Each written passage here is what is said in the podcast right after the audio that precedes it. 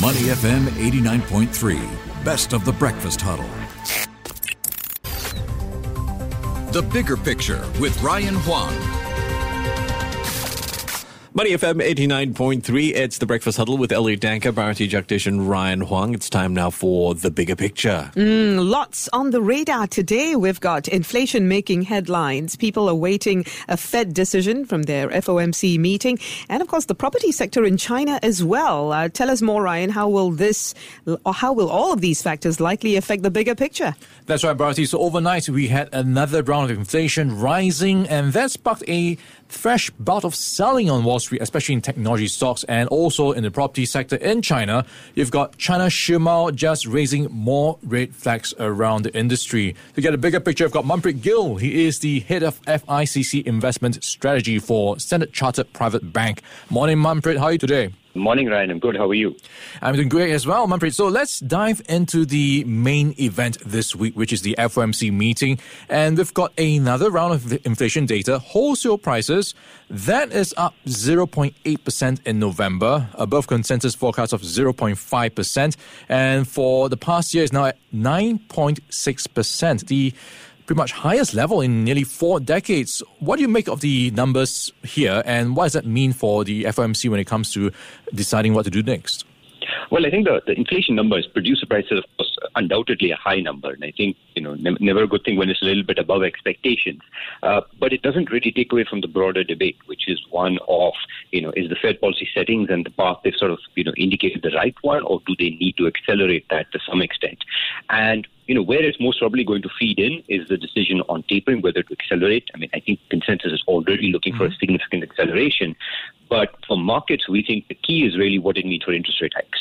I think the market, it's interesting that market pricing has swung quite a bit over the past couple of months, all the way back from three rate hikes to one rate hike and back again. So I think you know the key would be what signals we get from that front and how much leeway the Fed prices in. Because let's not forget, you know, we still believe inflation, you know, is likely to moderate somewhat as we go into Q1, Q2 next year, unless supply chain problems really persist much, much further than, than what we expect. But I think that, you know, whether that will translate in one, two, or three rate hikes, I think that's going to be the most important question for markets. Yeah, the big question, of course, is um, all these rate hikes. Are we expecting pressure on growth names, technology stocks? How do you expect this to play out for stock markets?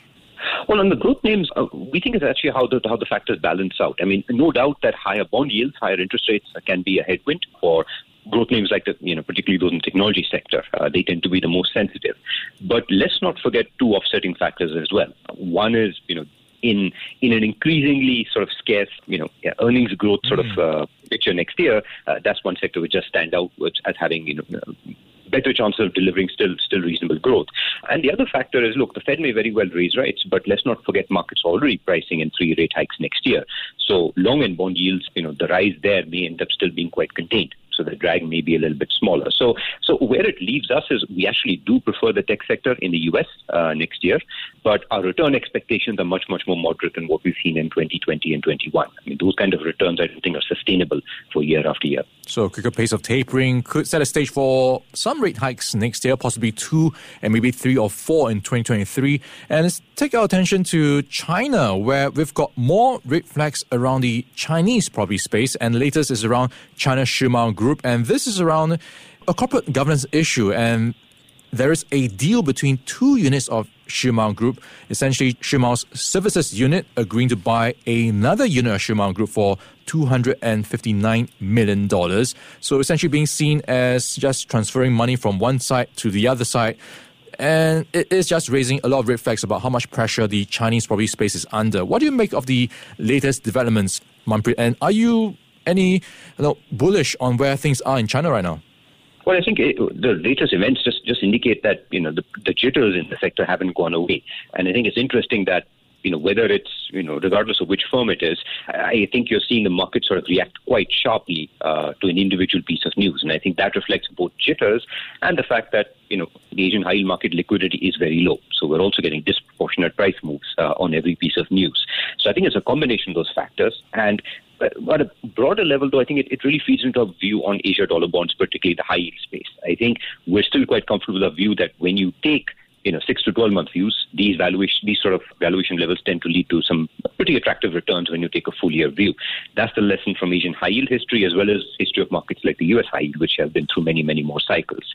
Uh, the challenging part is it, these events show how difficult it is to time the, the precise trough in markets.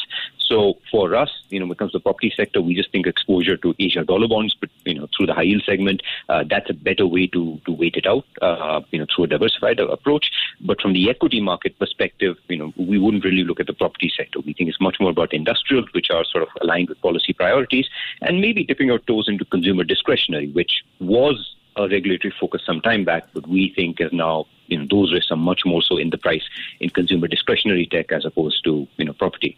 Yeah, quite interesting picture when it comes to China because you've got an unfolding landscape of diverging views. Some people saying, you know, stocks being better so much is a good opportunity to get in because of low prices, but we'll see how this plays out. Another headline watching is what's happening on the oil front.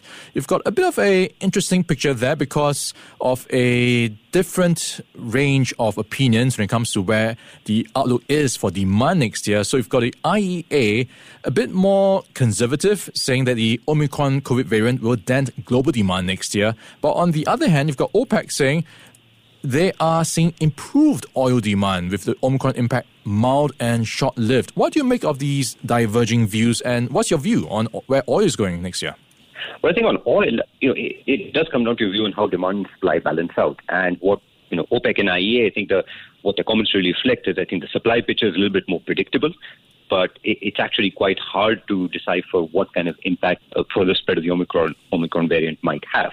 And, a better way to think about it, maybe to think in terms of scenarios. I think rather, you know, I don't think any of us. Uh, know enough about the, the variant at the moment to have a, a, very strong handle of how it may evolve. But the way I'd look at it is this, you know, one scenario is where it does not have a strong sort of, you know, impact on demand. In that case, we, we sort of expect oil prices largely range bound, maybe with a slightly bullish bias. That's really our base case, looking for, you know, 73 to $75 uh, in 12 months' time. So really in the region of where we are today.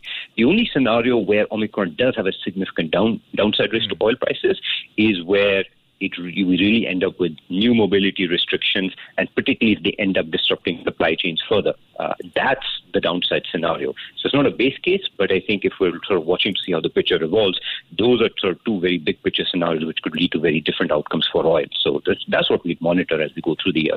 All right, something to watch out for in the coming months. We've been with Manpreet Gill. He is the head of FICC investment strategy for Standard Chartered Private Bank. Manpreet, thanks for your time again. Thanks very much. Before acting on the information on Money FM, please consider if it's suitable for your own investment objectives, financial situation, and risk tolerance. To listen to more great interviews, download our podcasts at moneyfm893.sg or download our audio app. That's A W E D I O. Available on Google Play or the App Store.